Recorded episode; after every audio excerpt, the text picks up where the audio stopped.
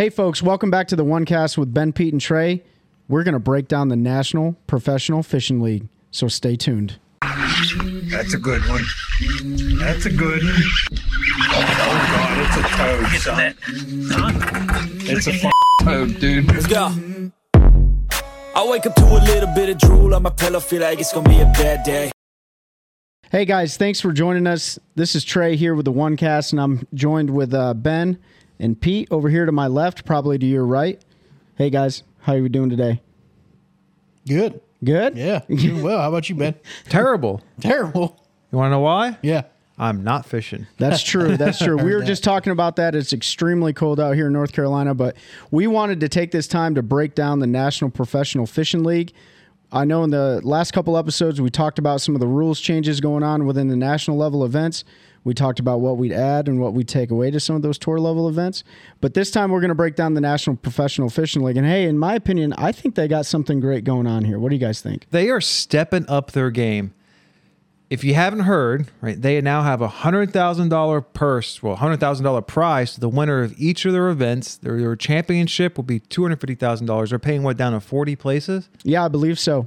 And I think the application, well, as of recording, it's still open. Yep, Uh, yep. So if, if you want to get in on that, the other the other big change they made too is they dropped the entry fees down to like fifty two hundred. Yep, that's Is that right. right? Yeah. So that's just over maybe thirty three thousand a year. So they dropped the entry fees, raised the actual uh, prizes, and they've got some great lakes. They got some sticks over there, and I'm looking forward to. it. What about you, Pete? Yeah. Yeah. It's exciting, man. Hundred thousand dollars. So you're competing with uh, with Bass Pro and uh, and uh, the elites for payouts now. Uh, fishing some different bodies of water that, that they don't go to, which is cool. Obviously, there's a few that cross over, but yeah, it's uh, what is today? December 18th or 19th. So uh, if you're listening to this, check the website. They may still be taking applications, like you said, as of right now, they are. Uh, if you're looking to to step up and uh, you have some money to invest in yourself and you, you think you can compete, thirty two thousand dollar investment could turn into a you know a hundred grand. It. I tried telling the wife, I'm just going to leave one cast behind. I'm going to take my money and go fish NPFL, but I wasn't allowed to That's that. not what's going to happen. so OneCast is going to sponsor uh, sponsor us, and then uh, we'll go fishing. And speaking of OneCast, Ben, why don't you talk to them real quick about OneCast? Yeah, so this the this podcast, this forum here is presented by One Cast Fishing. So if you want to join the snagless revolution, what we did is we took your traditional jig, but we added an EWG offset hook to it. So no more weed guards, no more exposed hooks. You can rig your plastics weedless. We call them snagless because you get snagged up a whole lot less with them. We can all attest to that personally up here, in, as well as anglers across the country. So if you want to join the snagless revolution, go to onecastfishing.com. Use the code the OneCast at checkout. You'll save ten percent, and uh, you'll go catch some big ones. Awesome, Ben. Appreciate that. And I know Pete and I have been fishing the snagless jig, so we're definitely pleased with it. And we've been getting a lot of great reviews across the board. So let's break down the National Professional Fishing League. And what I would like to consider this really is the the working man's, working person's fishing league, right? The way that they have this set up, this is their third season, right? And they they ran into some of those road bumps along the way, but every business runs into hurdles and, and road bumps and stuff like that. But what I think they have going on here is pretty fantastic. Um, one of the things I want to mention is how spread out their tournament circuit is, uh, and and I really think that speaks to to meeting the the demands of the anglers who have full time.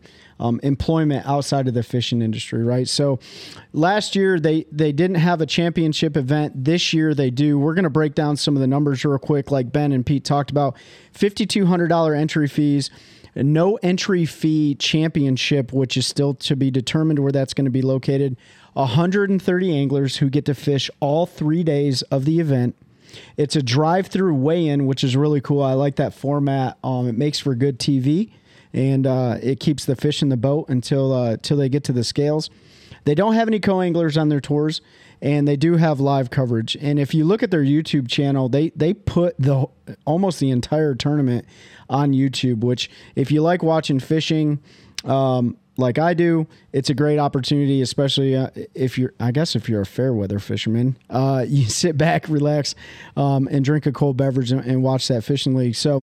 Pretty cool uh, tournament circuit they got there. Um, I think there's going to be some good things to come. Let's break down their their 2023 season. Pete, you want to hit it off on where they're going to start? Be- before we get started, I actually, I actually want to mention one thing. Trey, you, you mentioned the working man tournament, and um, I think that's it's the most working man tournament you're going to get of, of like the major levels. Yes, we know it's expensive to get into it still, but I, I think the big point of this is that the events are there's only six of them, so those last, and they're extremely spread out. So that you have one event that's basically a month apart between each other, but the rest of them are usually six weeks, two months apart. So you have the ability to to go home, spend time with your families. If, if you have your own, you know, if you work, you know, if you have your own business or whatever you do for work, you can knock that out. Uh, so it gives more flexibility for for, um, for the anglers that way. So I just wanted to mention that that we also understand it's expensive, but if you're serious about fishing and you want a hundred thousand dollar payout, you're going to have to you know pony up a little bit. But it is spread out, so it gives anglers Yep. the opportunity to. Yep. And if you look at the field, there's a lot of self-employed guys and, and business owners that do fish it that that would have to sacrifice their business life or or you know their way of life to to potentially try to chase some of the other tours. So Yeah, absolutely. yeah, so they're starting off in March, second through fourth, uh, going to a lake that a, a national level event like this hasn't been to in a long time, Lake Amistad, Texas. Biggins. that is going to be a slugfest. I- I'm not super familiar with the lake, other, other than I've seen videos of them catching toads down there. But you know, being that deep in Texas, I don't know when the spawn's going to happen down there. Obviously, we all know Florida, the spawn can happen anywhere between December, March, sometimes April, depending on weather.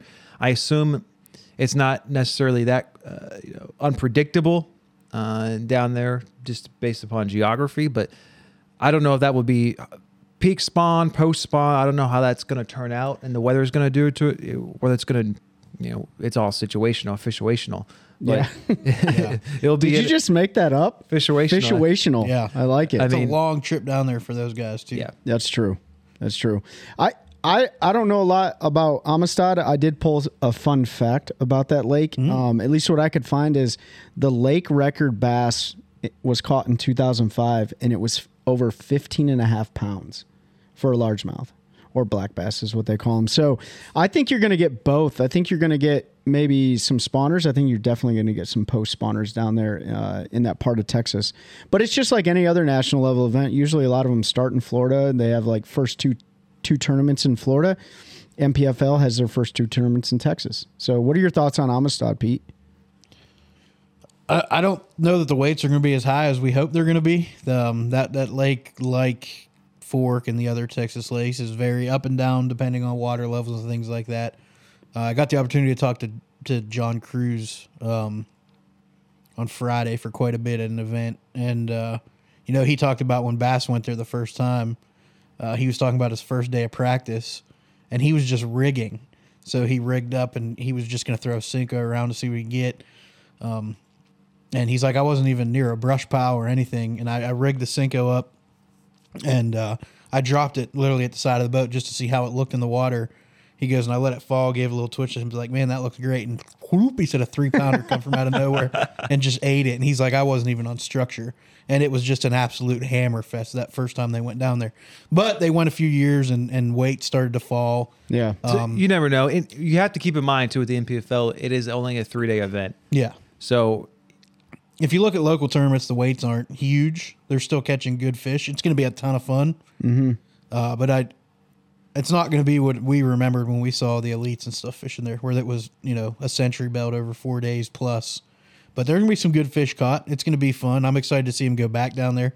Yeah, like I I- said, it's a long way. It's pretty much on the the border of Mexico, if I remember cor- correctly, down there towards Falcon and stuff. So it's Yeah. way down there. yeah, it's a long trek, especially with the NPFL. Their anglers are pretty spread out from Michigan, Ohio, New York, you know, through the traditional southern, let's call them traditional southern fishing states where we see a lot of like the elite anglers Yeah. and stuff settle. So, long trip for those guys to go out there and practice for a few days before and then fish a three day event. So, it'll be interesting. I know I'm going to be watching it. It's a new lake. We haven't seen live coverage on that lake. I I don't know if I've ever seen live coverage on that lake, but uh, it'll it'll be pretty pretty interesting.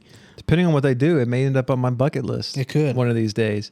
I, you know, we're talking about the NPFL earlier. About how the workman's how spread it out. This is this is the the ones actually take that back. That's the next two events, but uh, we, we can just jump in the event number two, which is also in Texas, which is about six weeks after the first one, and that's at uh, Wright Patman, uh, and that's April twentieth to twenty second. So they were there last year. They right? were. Year before, first year, they didn't fish it last year. Oh no. No, no, they fished it the first year. Ah, okay. Yeah, we look we looked it up. They fished it the first year. They went uh, somewhere else last year, and now they're going back to Wright Patman. Is that a muddy water lake? Man, I I'm not gonna to claim to know. Yeah, Yeah, I think I think I saw Keith Carson uh, fishing Wright Patman. I, I'm pretty sure. I feel that- like it's a stained lake. was it a buckbrush lake? Yeah. Yep. Yeah. So if it sets up and the lake is high, I mean, you can definitely assure that people are going to be getting on that flip and bite down there. But I don't know how much uh, forward facing sonar is going to play a role in uh, in in Lake Amistad or Wright Patman. But if it does, I, I think they were close to 60 pounds last time they fished Wright Patman they? over three days for the wind. So That's pretty good. I mean, yeah, yeah, yeah, 20 53 to 60 somewhere in there. So it's not it's not going to be bad bags. yeah, It, it just it just depends on the weather and how it sets up that time of year. I I know it's kind of mid to late April. That's like prime spawn for us here in North Carolina. So down there, it should be post spawn, and and we know how it is, right? Sometimes they get up in the you know, especially the water side, like you mentioned, they get up in the brush and all. You can fish shallow, but sometimes they pull out quick yeah, and uh, you know, you know, as we get later in the year, you know, we start looking, and it just goes for all the tours. We start looking at tournaments in May, June, July, August. Typically, we can predict based upon where they're at, whether they're going to be an offshore or shallow. But these early events, you just never know. Sometimes. No, Yeah. it could be everything. I mean, you look at Amistad the beginning of March, you could you could potentially have fish in all three phases. Oh, you will. I guarantee. I mean, you can fish. You can fish offshore during the spawn anywhere in the country and catch fish. But I think it's fair to say though, Wright Patman's going to be post spawn end of April, yeah. unless some crazy cold winter hits Texas. I know they're getting a little bit of cold weather, but Eh, that- be, they should be spawned out and post spawn by then. And for any of the viewers or any of the listeners, if you have um, history on Amistad or, or Wright Patman, drop a comment or, or shoot us a message or something like that. We're interested to know because we're up here in the Carolinas. I haven't fished down there. I don't know if any of you guys fished down in the Texas region. I've heard great things about Choke Canyon. I've heard great things about Amistad. Obviously, Lake Fork, Staple Lake. But that is kind of cool that they're going to Amistad, a place that doesn't really get touched too much from the national level. They're going back to Wright, uh, Wright Patman. So two Texas lakes that aren't Lake Fork. So I think that's going to be pretty exciting. And then they move on uh, another month in between those, which they're coming up to our neck of the woods. Yep, Santee. Santee, Lake Which Marion. It right? makes sense that the short short breaks in their schedule is the beginning of the year. yeah. You're trying to hit those those largemouth before the water gets hot. So that is that's 25 27 may that's i don't have a calendar in front of me that's either memorial day weekend or like the weekend right before or after depends on how the calendar falls so I don't think they would do it more. It's probably the weekend before or the weekend after. yeah i'd have to look at the calendar to see, to see how what day memorial day is on but what is interesting with that because we know in the carolinas that period that that heat wave switches on Yep. right about that time and in the the elites did go to santee last year and there were two century belts uh, out of the elites. I think um, 105 pounds was the top um, for Santee, but that but that was during the spawn. They were catching spawning fish. Santee's interesting uh, because there's a lot of right. It's a dangerous lake because it's really wide. There's a lot of stumps, especially on the northern end. You can tear up your lower unit, but there's a lot of offshore fishing too, with all the all the humps and structure and brush piles that's been, you know, that's all over the the two lakes down there. So it will be interesting to see what they do in May. I predict offshore post spawn. Yeah, for the 100%. part. I think I think they're going to be chewing. They're they're going to be hungry. They're, you're going to get some sacks uh, at Santee over a three day period with 130 anglers. All three days, you're going to get some some big uns. Um, You think we'll see 90 pounds? in three days. I think we'll see eighty pounds. yeah, I mean, uh, so okay, that's 25 pounds a day. That that that equals a century belt. I if think you you would see four eighty days. pounds. Yeah, I could see 80 pounds for sure. Ninety if it was spawn, absolutely, but post spawn offshore, fish are a little skinnier. How Yeah. awesome would that be to catch 30 pounds three days straight? Yeah. Well, It'd I mean, awesome. I've never done it, so it'd be it'd be fantastic Yeah. if if one of us were to do it. But I think uh, if if Keith Carson is still in the field, which I think he is, I think he's going to be someone to look out for on that event. It fits his style. It's that flipping, you know, cypress trees. Yeah, they don't have a lot of those in Florida, but it's it's a sh- it can be a shallow water game. Um, any point in time is Santee. We don't know what the weather is going to hold. But another fun fact: Santee Cooper, 1949 over a 16 pound largemouth were pulled out of that lake. I don't think we're going to see that again, but if we do, that's going to make national news, hopefully international news. There's some big So, ones. there's some big ones down But there. I'm pretty sure a double digit was caught with the elites last year. Yeah, I think they had a 10, Yeah. 10 and- plus, 10, 11. something. Anything five or over is respectable. So, but I think you're going to see some big sacks come out of Santee. Um, and heck, I, I think I think I might drive down there for that for that weigh in. I think You know, we be- should maybe we should plan on doing like setting up a podcast down there. That'd be pretty cool. Yeah. Let us know what you guys think. Should we set up a podcast down there at Santee Cooper? We're not going to drive all the way down to Texas, but uh, Santee's right in our back door. Yeah, it's So- about three or four hours from us. So, I, you know, last year we, the plan was, but we didn't get to because of getting ready, to, you know, producing product and going to ICAST and all, and, and launching the Snagless jigs. But the plan was, and maybe we can do this this year, is that we can watch the live event over the tournament weekend, and then that Monday we can go out there and find those hot spots and Yeah. get on them. what do you mean? You're talking about stealing all their stealing all their spots? Uh, absolutely. It's public fishing water. There's no such thing as theft. Yeah, there's no, no Absolutely. secrets in fishing. So then they uh, they go from South Carolina. They make a big jump up north though, and then they move to uh, to Gary Atkins' uh, neck of the woods. Two months off between. two months off, and then they jump up to uh, to mine and Pete's neck of the woods, fishing Saginaw Bay, Michigan. And if I'm not mistaken, that is going to be both a largemouth and smallmouth event. Um, I think we saw uh, John Sukup in the in the uh, in the reeds flipping basically onto the land and, and catching largemouth. Then we saw uh, Gary Atkins offshore smashing the think- smallies. Is that the one Scott Siller one? He was all offshore. Yeah, Still Scott offshore. Siller. Yep, and they're going earlier this year. yep. Yeah, by uh, almost, two, I think it's about two weeks.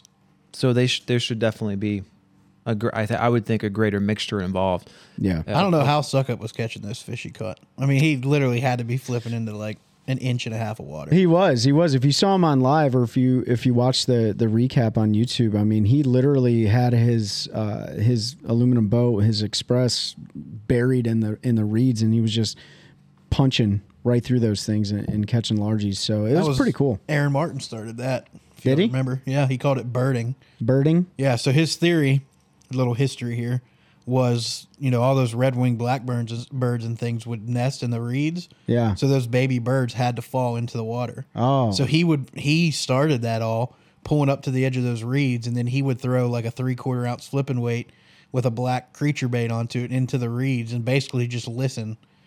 And he'd hit the water, and you'd hear, and he'd set the hook, and you're not even fighting him through water. He was just horsing him out with who knows what pound braid he was using, but he would just drag them through the top of the reeds to the boat. You know, that's interesting. Like being from that area, I never thought about the red winged blackbirds like nesting in in those reeds and those cattails and stuff like that. But that makes sense. Like I don't see them down here. Do you guys see them down here? There, there are a few, but not like Yeah. up north. But yeah, if you if you look it up on, uh, he has video. There's videos of him and that on YouTube. Rest his soul. We lost him last year, but man, the stuff that guy would think of, and that that was one of them. He called it birding, and that was his exact. He said these birds are in here nesting. The babies have to fall out, and the bass will eat them.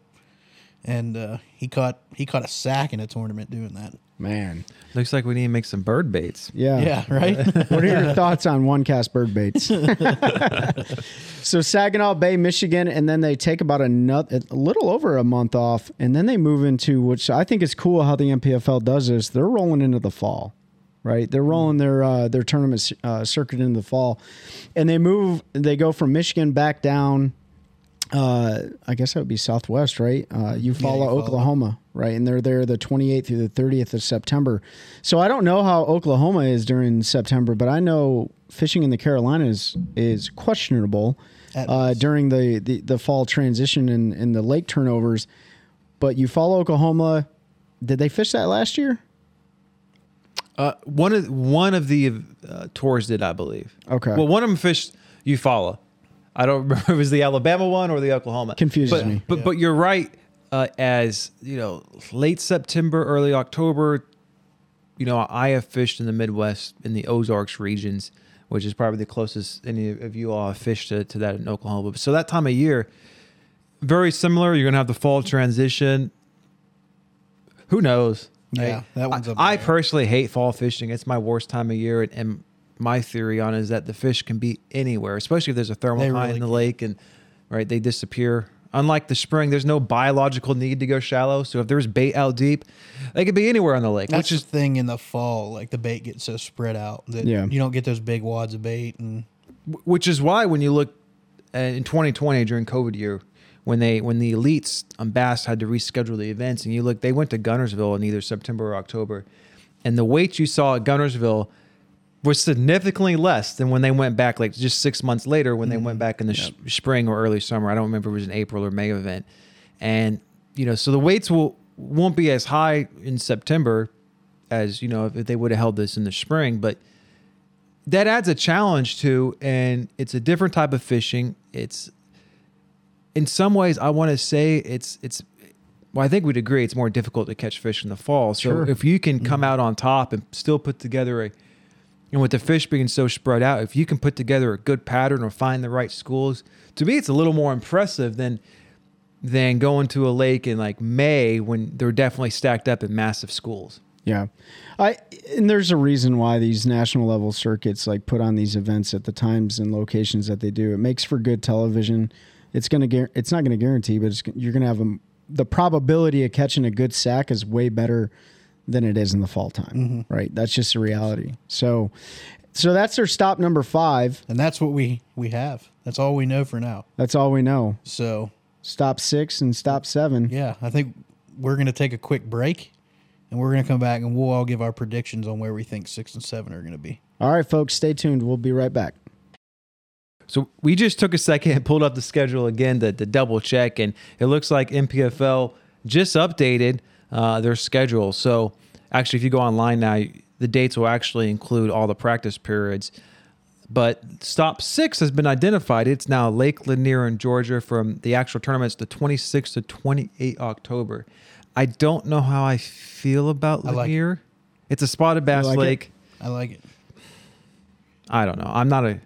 I get spotted bass lakes. They, They're fun to catch. Some giant spotted bass in Lake Lanier. I like it. I mean, you got largies playing majority of the role, and then you got a smallmouth tournament, and now you got some There, spots. there was just some pros filming some content for their rod company that had a. It was almost a 22 pound bag of just spots. Like yesterday. I mean, that's that's good. if they're catching I, I guess I just 20 pound spot bags, I guess I just remember people calling Lanier like the Dead Sea. it's it's a lot different than what it used to be. The spots have, have really taken hold and they're catching they're catching big ones.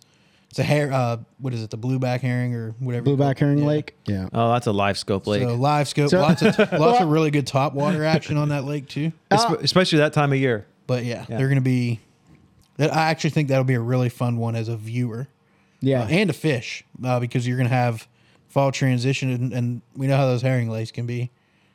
If, Yeah. if you find the right school, Top I mean, water, you could baby. be smashing them top, water. All right. So let's break this down real quick. So, yes or no? Amistad, live scope. Yes or no? No, Wright, Patman, live scope.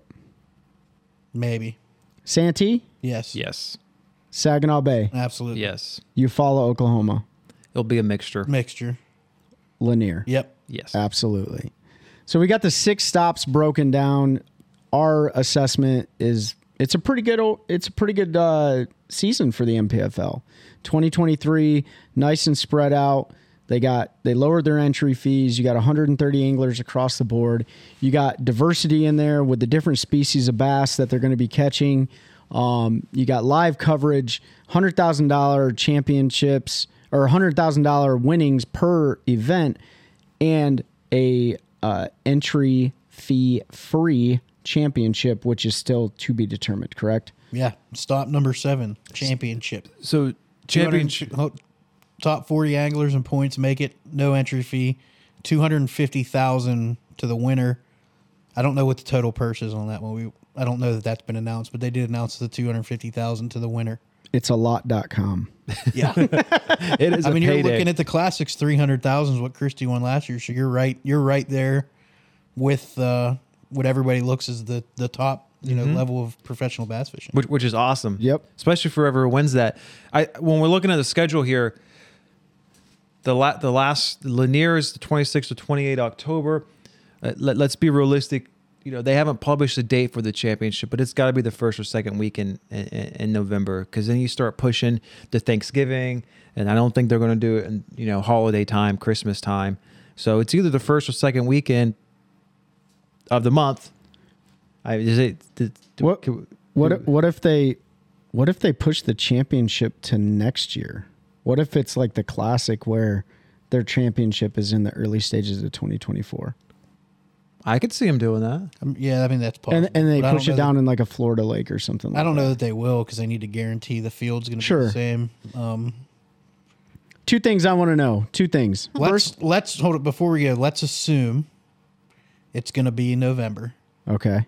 We're going to get Trey's two points, but when he's done, we're going to talk about where we want to see them fish in November. Oh, that was going to be one of them. Oh, I got one. so one, where do we want to see them fish in November? True.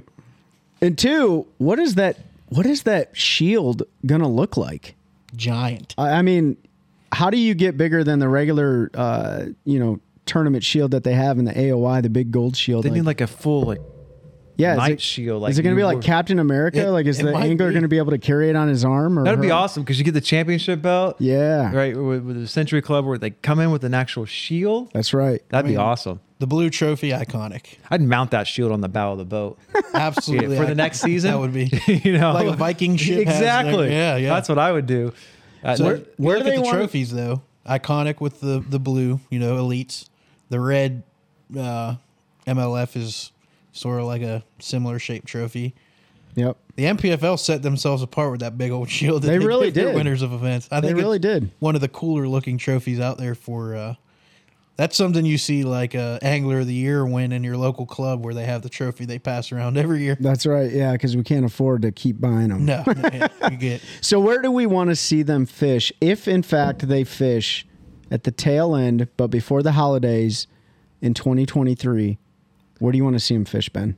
well, before we name lakes, and we're keeping Harris. you guys less. Yeah, Shearon Harris, absolutely not. Absolutely so not. that's a no for me. Um, but so we're assuming it's the first couple weeks in November, and they are on Lake Lanier the last weekend in October.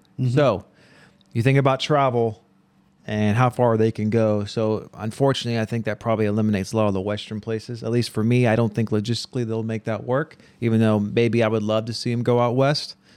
But if I had to be realistic, December, I mean November, honestly, I, I might take a cop out. I might say something like Okeechobee because there is a chance that there'll be some spawning fish, which means I mean there's fish shallow all year in Okeechobee. It's a grass lake.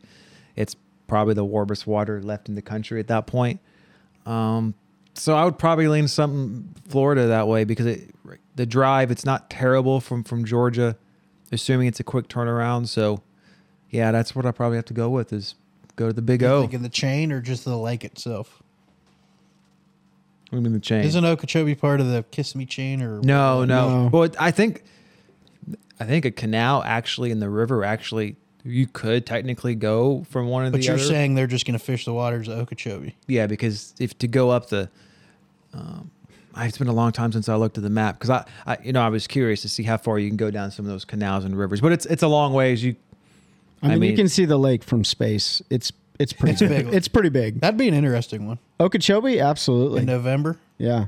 little punch in, swim jig action. The only thing I would think, uh, like, what would potentially make it either really great or or not, is at the tail end of hurricane season, right? Like hurricane season, what is it? September, October, August, September, October, technically it runs through November first. November, right? So you're you're you're running a gamble there, like down in Florida. You are um, in Lanier too, though. I mean, That's true. That's true. you get one that comes up through Florida. That lake could be muddy and six feet high and change everything if you if the right storm comes through. But yeah, I, I see what you're saying, but I don't know that you can take that into account. Weather is part of fishing, right? true. Look true. at their tournament last year, and I don't remember if it was Tennessee River or where they were, but Cumberland, got-. Cumberland, that was it. Yeah. They got all that rain. It was like ten feet high, and They canceled. I think it was a one day derby.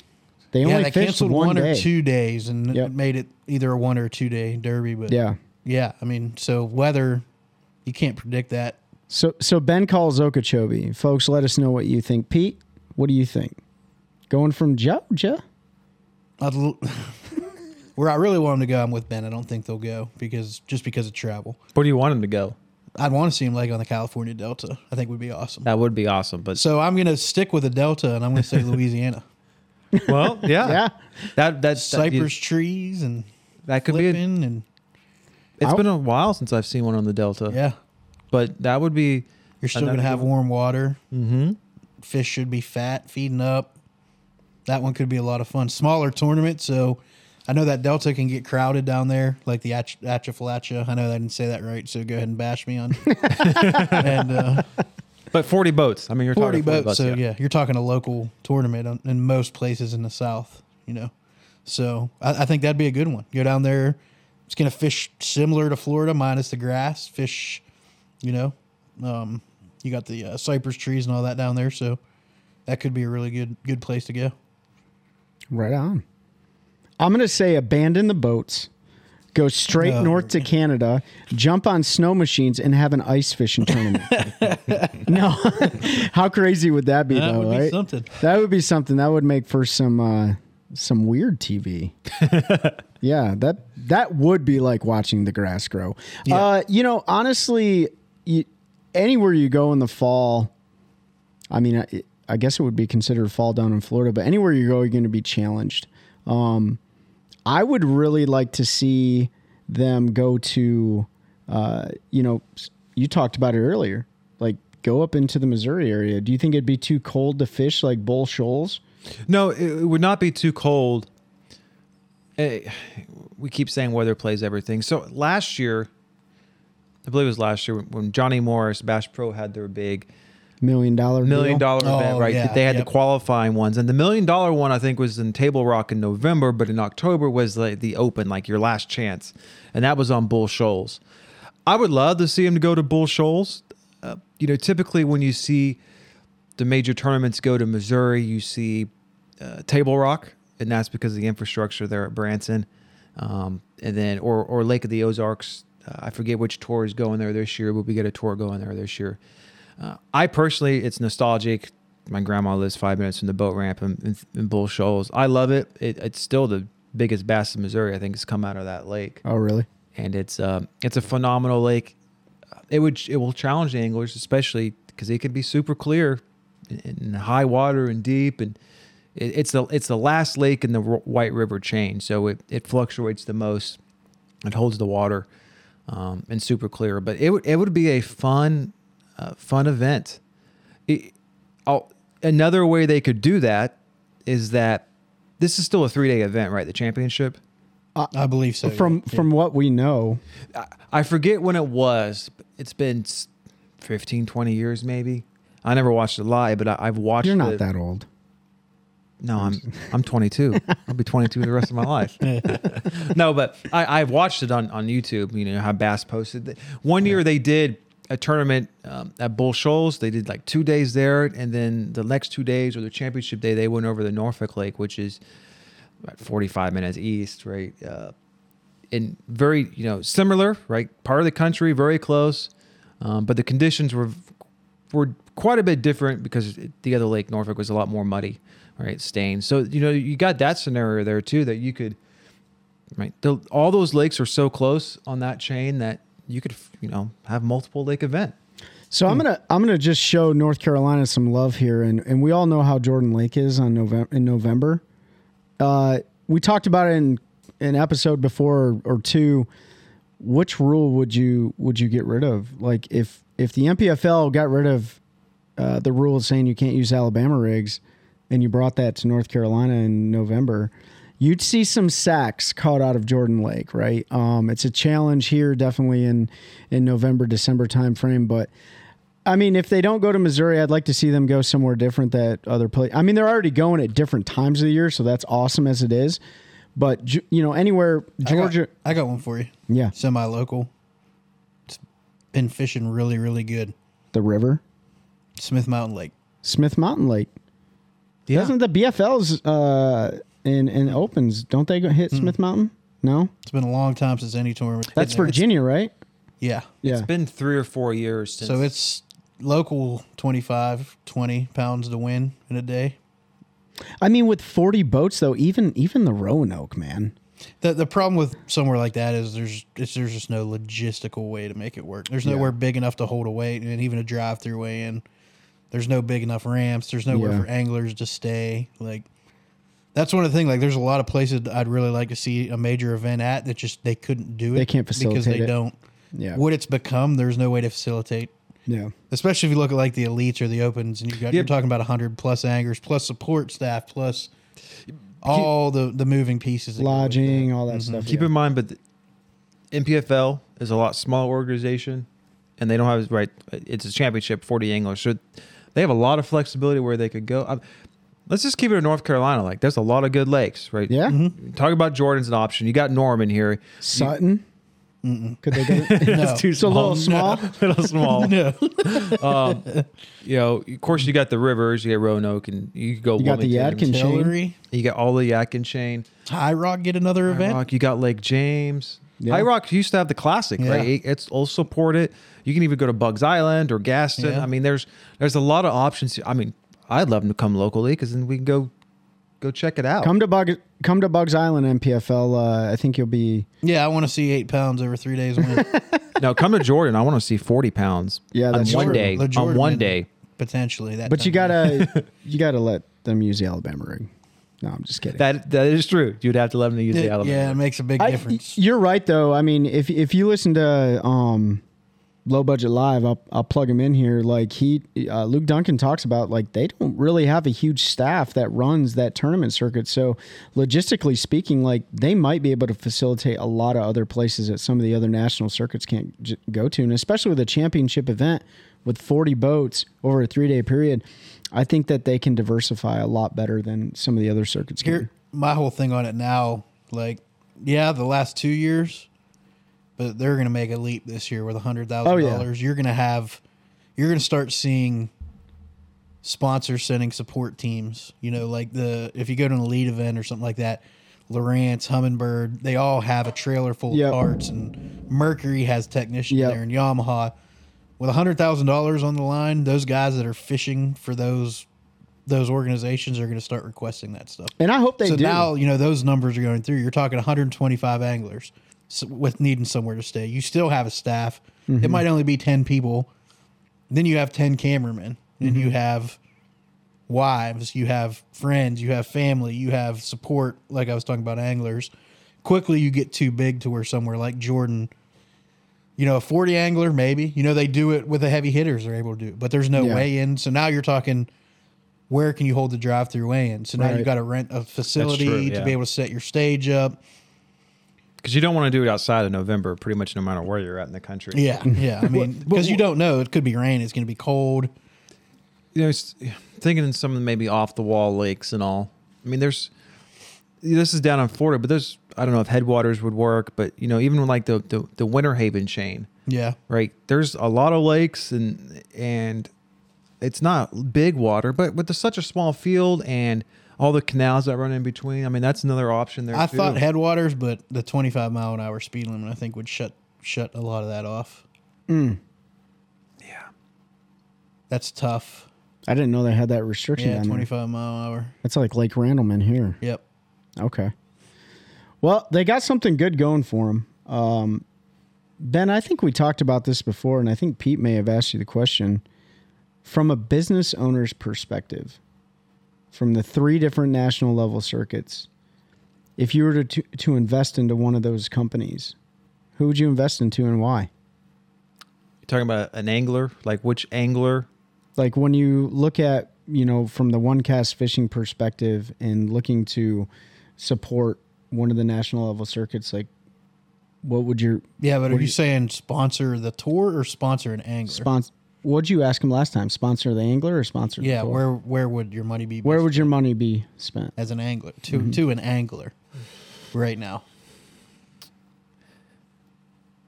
So there's there's two f- ways to frame this question. Is that one, I have the same angler who can go to any of them, Right. right? Which one would I pick? Or if I have an angler, uh, a potential angler from each of the, the the major tours, which one would I pick? And in that scenario, right, that's going to come down to the individual angler and where I think his, he or sh- hers performance could be. And basically you know how much they do media and how much they can write the, all the business stuff right? Which one is a is a better person to work with business wise because it fits what we're trying to do. But i think th- what you're asking is if i had that ideal angler as a candidate if i could choose which tour i want them on i mean it's it's going to be the elites if i had to choose one um I think the better question is uh, because the NPFL is basically right now, as of recording, the application's still open. So, do I? The more interesting question is that angler can you know fish the maybe the Invitational Series for MLF. Uh, he's fishing all nine opens or the NPFL. That one is a much more difficult question, and I am I would lean towards the NPFL because look the payouts are more it's going to get more visibility i think there's the way they have it set up and planned there's going to be more content creation and tv on the npfl and i say tv i mean like streaming on youtube or on their website etc compared to the opens even with the eq with the elite qualifiers even with the invitational so from a business perspective if i'm choosing between those and the npfl i'm going to go npfl but Yeah. the holy grail to me and again this is all my you know, this is still my pers- some of my personal bias but the coverage you get as an elite series angler it, it- right and the, we all know the classic is so big and yes that's an individual event but with the expo right and that angler is able to come to your expo because yeah you're sponsoring him and he's working for you during that event assuming he's not fishing or fishing the final day of the classic right Hopefully he is. yeah, yeah. I mean,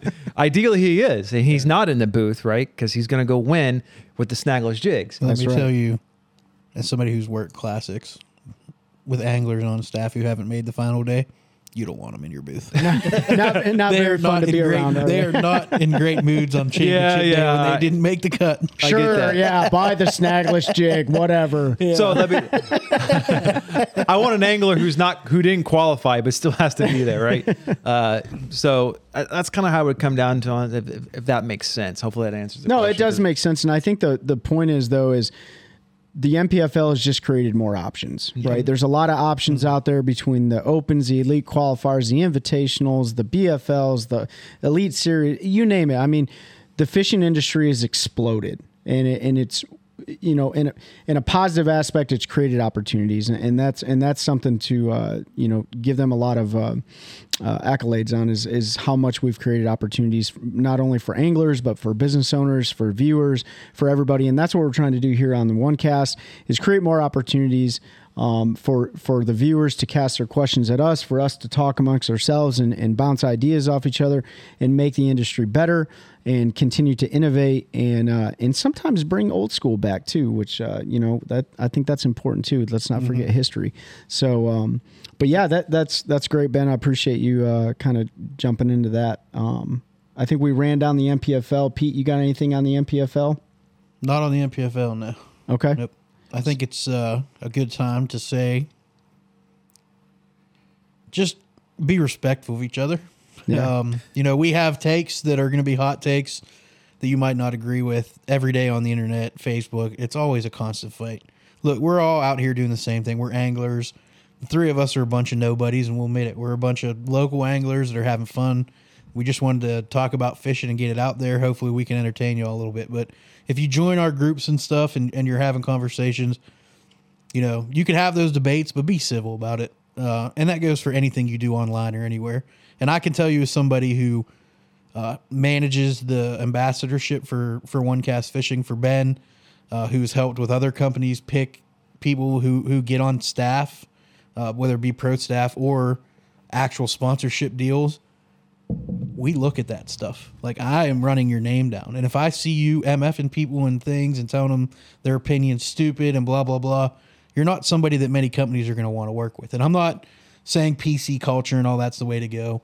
What I'm saying is, for Ben as a business owner, if he's going to invest in somebody, he wants somebody that's a professional, that's helpful.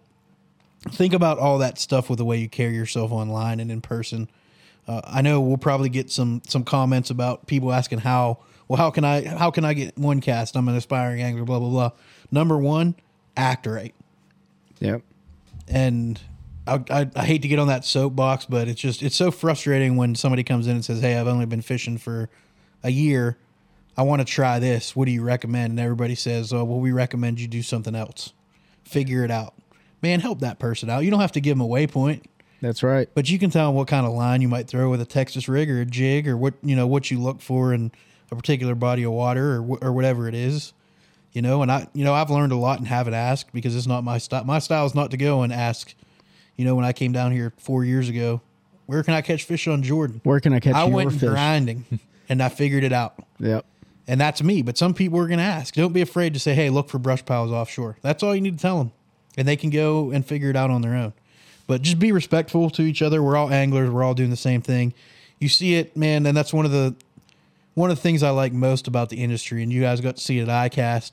We'll get to see it at the Classic. Any any show or event that you go to, these professionals across whatever they fish all treat each other extremely respectfully. Whether mm-hmm. they like each other or not, you know, they're always going to have people you do and don't like. But they shake each other's hands, they talk. You don't hear a bunch of, of back talk about people behind their back because they know how hard it is and they know that we're all out here doing the same thing. So I just I saw some stuff the other day and wanted to use what little platform we have to say. just uh, just try to be respectful of each other, man. We're all fishermen. We've all seen the trolls in the comments, and and, and look, sometimes we have some hot takes that we know we're going to get some Oh, yeah. trolls on, but Live scope. you start talking live scope, you, you get that to be yeah, No co-anglers. No. yeah, yeah, yeah, yeah. But it's just Pete. Sum it up. Just be a good person. yeah. Hey, that's the beauty of the of what we're doing is we can create dialogue. So please create dialogue with us. Throw those comments in in uh, in the section. Hit us up on any of the social media platforms. Bounce your ideas off us. That's what this is all about: is creating dialogue, creating engagement. Hopefully, giving you some amazing content to listen to. And uh, you know, this is an opportunity for us to uh, to to spread the good word of the industry. So, hey, appreciate.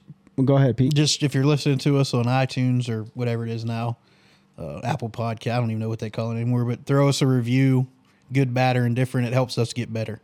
That's so right. if you can take a couple minutes, just let us know what you think, what you think we can do better, what you'd like to see.